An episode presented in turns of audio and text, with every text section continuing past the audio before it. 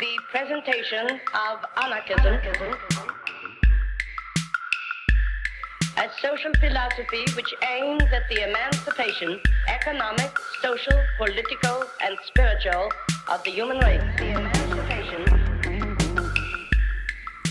Anarchist Essays is brought to you by Loughborough University's Anarchism Research Group. For more information on the ARG, see the link in the show notes or follow us on Twitter at ARGLBORO.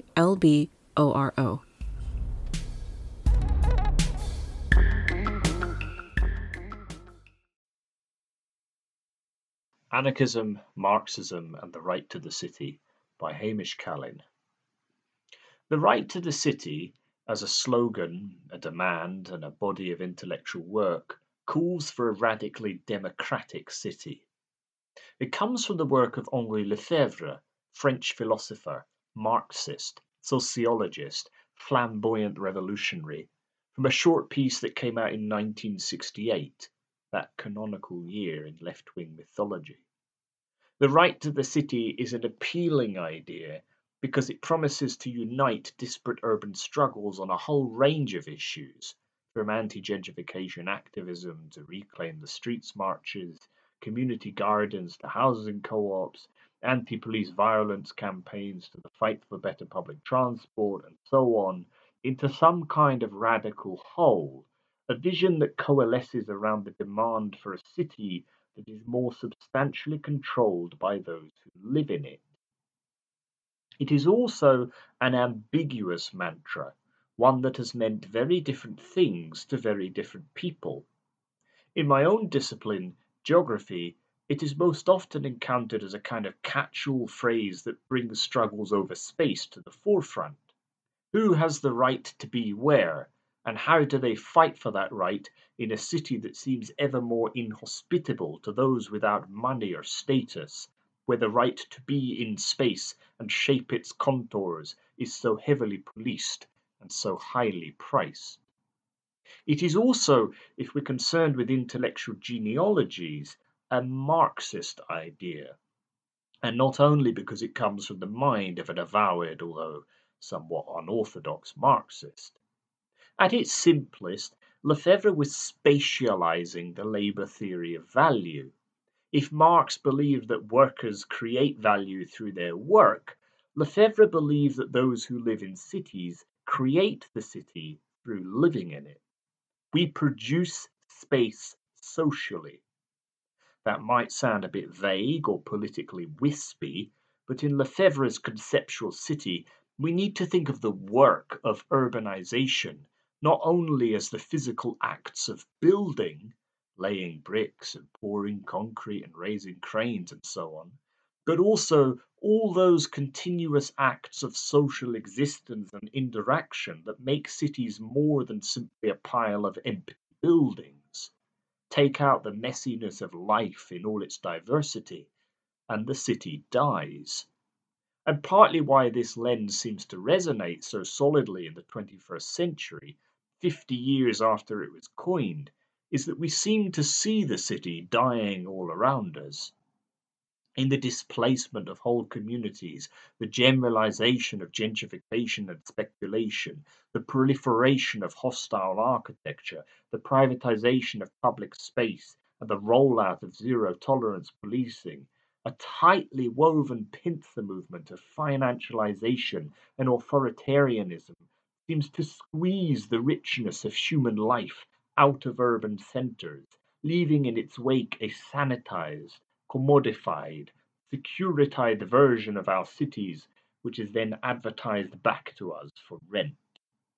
And so the demand for a right to the city resonates because, like Marx's labor theory of value, it seeks the power in this formula. If we make the city, we should control the city. If we belong to the city, it should belong to us. All of this comes together under the aegis of a supposedly Marxist theory because, as Lefebvre so audaciously argued, the city, or the process of urbanization, now makes up an increasingly large slice of the productive pie. Put another way, capitalism makes an awful lot of money through the city, both as a site and an object of consumption. To make that a little bit less abstract, it is estimated that real estate's combined value is now worth around three and a half times more than global GDP. And whilst the cheerleaders of urban growth celebrate the fact that over 50% of the world's population now live in cities, that also means that a huge chunk of the productive, by which I mean profitably exploited labour that makes up capitalism on a global scale, takes place in cities. Controlling the city, then, becomes more than a demand for a more democratic neighbourhood enclave, but becomes the demand for a more democratic capitalism, which is almost certainly impossible, and so needs to be seen more radically for what it was always intended to be a demand for a world liberated from capitalism, or perhaps more specifically, a world made up of cities whose inhabitants would liberate themselves from capitalism. But importantly, for Lefebvre, the right to the city was the demand for a more democratic communism as much as it was the demand for a more democratic city. You build one with the other in his imagination. The right to the city was a rejection not only of capitalist urbanization, but also statist urbanization, which reached its horrifying extremity in the dead hand of Stalinism and its ubiquity in the stultifying bureaucracy of the tightly managed city. It was a rejection of the mentality that saw space as empty, exchangeable, measured by its potential for development. Space as seen through the distant eyes of the state, the planner, the speculator, whose schemes would be enacted on and rarely by the people they affected. This gets me to my central point for today. The right to the city may not be an anarchist idea in the identitarian sense of where or who it comes from, but it is deeply compatible with an anarchist vision of what the city could and should be. As long ago as 1978, the geographer G. M. Horner noted that the link between Lefebvre's work and anarchist ideas deserved more than the passing acknowledgement it has so far received. But four decades later, it still hasn't. What might it mean to think of the right to the city and anarchism together? The anarchistic elements of the right to the city are, I want to suggest, no mere intellectual curiosity, but rather a fundamental to the continued relevance of both the right to the city and potentially anarchism. I'm going to try and show that in the rest of this little talk. I'm going to do it from four angles framed by four words time, scale, power, and agency. Let's go. First, time, or more specifically, revolutionary time. The urbanist Edward Soja once wrote that in my first meeting with Lefebvre in 1978, I clumsily asked him, Are you an anarchist? He responded politely, No, not now. Well then, I said, What are you now? He smiled. A Marxist, of course, so that we can all be anarchists sometime in the future. Now, this is a joke, but it reveals what Lefebvre saw as an irreconcilable difference between his standpoint and anarchism, what we might call strategic timing. On multiple occasions, Lefebvre dismissed the anarchists for being too hasty, their grand ideals squandered by a petulant desire for all or nothing now. This is a familiar dismissal. It's been replayed countless times since the split of the First International, but it misconstrues its target. The anarchist conception of revolutionary timing is immediate in a practical sense. Start now, in your daily life, in your workplace, without waiting for the savior of the grand revolution, a merciful state, or the teleological crisis of capital reaching its mythical endpoint. But it is not immediate in an ideological sense. Capitalism, racism, patriarchy, the state, and so on, are not structures of oppression that can be shrugged off in one grandiose sweep. They must be reconquered anew in each social interaction. Now, insofar as there is a singular anarchist concept of revolution, it posits a permanent transition. Revolution is not a temporally or spatially singular event.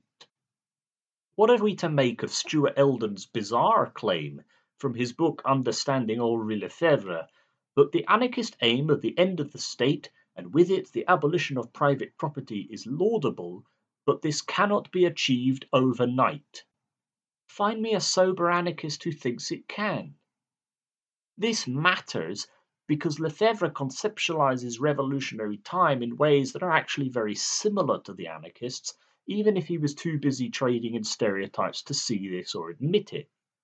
The right to the city is a vision in which, to quote Lefebvre, society as a whole takes over the functions previously performed by the state a sentiment straight out of the playbook of Colin Ward. In Andy Merrifield's words, Lefebvre's vision introduces its own antithesis of the state through direct action, and it does so gradually, and it does so beginning now. This is strikingly apparent in pretty much all the things that scholars of the right to the city hail as examples of it in action, which are, for want of a less loaded word, prefigurative in the sense that they seek to carve out spaces within capitalism to fight for space in the here and now. It is, I think, precisely because the grandiose final revolution, the storming of the new Winter Palace, is no longer really imaginable that the right to the city is a popular idea, because it encourages us to see hope in smaller acts that might coalesce. This is a future that is near at hand and far away simultaneously. To express my point more explicitly, I believe that the right to the city mirrors the work of many 20th century anarchists in blurring the line between reformism and revolution, not to sap the radical intentions of the latter, but to strip it of some of its messianic overtones, overtones which so easily become authoritarian. Second, scale. Implicit in what I've just said is a sense of revolution that cannot happen everywhere all at once. Now, that might seem pretty obvious, but it means that the right to the city also begins to resemble anarchist principles in spatial terms, where the city becomes the site of politics in part because it is smaller than the nation, the empire, or the world, and in this city are all those myriad struggles which the idea of a right to the city seeks to unite, which are smaller still.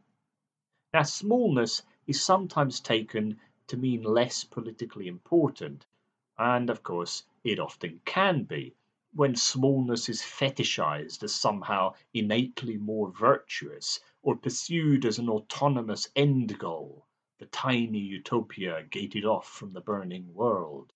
But the right to the city invites us to see how the small and the big are tightly connected. Change enough small things, and you might well have changed the big thing too. To put that in less wishy washy terms, let's take the example of housing. Against Friedrich Engels' suggestion that we cannot overcome the housing question until we've overcome capitalism, the right to the city invites us to explore forms of housing that are decommodified or held in common, that carve out spaces away from the domination of the state and the market. And that flips the strategic order of priority because it becomes something we do now because it is something we need now. There are striking similarities here with the work of Colin Ward, whose rejection of thinking big in planning terms was pitched in such a different register than Lefebvre's work that mirrors so many of its ideas. There are echoes also of Murray Bookchin's work on libertarian municipalism. There are traces of the Kropotkian principle of federating localities rather than vesting power into a centralized state. The principle of revolution underpinning the vision of each of these ideals is where I think this similarity stems from, because it reaches from the small to the big and not the other way around. Third, power. In 1986, towards the end of his life, Lefebvre co-authored an entry for the competition to design the new Belgrade, capital of the then communist state of Yugoslavia. As Neil Smith notes, this document is remarkable for two reasons. First, it is an example of Lefebvre's rare interaction with making plans, though it was a plan that refused to do what respectable plans are expected to do, namely prescribe a predetermined future and was thus rejected at the first stage of the competition. But second, and probably more importantly, here his political priority is rendered with unusual clarity. Autogestion, a word that always sounds a bit awkward to pronounce in English, but you'll have to live with it. The right to the city was autogestion as a strategy of organization at the city's scale. And what is autogestion? Well, it translates somewhat awkwardly as self management, but it is basically workers' control. As a vision of an anti statist communism, this brought the theory and praxis of anarchism and autonomist forms of Marxism very close to each other, even whilst conversation between the two remained minimal. As it turned out, the hope for a more democratic communism in Yugoslavia was rapidly fading away by the early 1970s. Power was re-centralized to regional elites, with nationalization subsuming the project of democratization. Observing this, Lefebvre restated his priority with even greater clarity. A state that proclaims autogestion from above, he wrote in 1978, paralyzes it by this mere fact and converts it into its opposite. The movement comes from below, he went on to argue, or it does not come at all. The anarchist Daniel Guerin, reflecting on Yugoslavia at the same time, reached a very similar conclusion, as we would expect him to. In short, the right to the city in Lefebvre's hands was explicitly about building counterpower to the state outside the institutions of the state through the generalization of the principle of workers' control. Fourth, and finally, agency, which in Marxist terms means more specifically which people have the capacity to change the course of history. The anarchists have always had a pretty fluid answer to that. Anyone who wants to. We could approach this historically. I'm thinking of Chris Ealham's wonderful book on anarchism in the city, focused on Barcelona in the 1930s. Beholden to a rigid understanding of class, the communists would organize only with those in the ranks of the organized industrial labor force, whilst the anarchists would organize with anyone oppressed by reality as it was. That meant workers in the classical sense, but it also meant sex workers, street traders, homeless people, criminals, a broad section of the urban population that dragged open the concept of revolutionary agency. Or I think of Benedict Anderson's curious book, Under Three Flags, which charts the movement of anarchism as an ideological current always more genuinely international than Marxism by virtue of that same fluidity. You didn't need to fit into any specific identity to take up the ideal. You just needed to believe in its principles of freedom and equality. But more importantly still, we could leave that history aside for a minute. We could leave the realm of theory and hit the streets of any contemporary city. There isn't really a Communist Party left to lead the ranks. There aren't really any ranks. Instead, there are a legion of intersecting social struggles. If, as David Harvey of all people invites us to imagine, the right to the city belongs to all of those who produce space, then we need a concept of revolutionary agency that bursts out from any neat categories of class. Let me draw this to a close. I've tried to show that the anarchistic elements of the right to the city matter, and insofar as I've shown that the city matters, I hope I've shown how maybe the right to the city matters to anarchism. This is what keeps the right to the city from becoming another moribund buzzword in the slogan vaults of the ruling class. And it doesn't mean that the right to the city, still less its author, is anarchist. Rather, that if we take its principles openly and honestly and without any kind of ideological blinkers on, it seems to me that we should at very least be able to have a discussion about the right to the city and anarchism in the same breath. Like seeds beneath the snow, to use Colin Ward's phrase, it doesn't necessarily matter if we label these principles this or that. They are what they are, and they're going to exist whether we theorize them or not. I'll leave the last word to Monsieur Henri Lefebvre himself. The purpose of the struggle is to go beyond democracy and beyond the democratic state, to build a society without state power.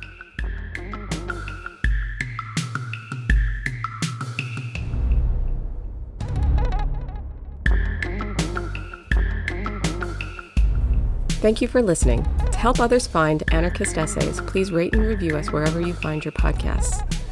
And if you're interested in anarchist ideas, why not check out the journal Anarchist Studies? For over 20 years, Anarchist Studies has been publishing original research on the history, theory, and practice of anarchism. For more information, visit www.lwbooks.co.uk forward slash anarchist studies.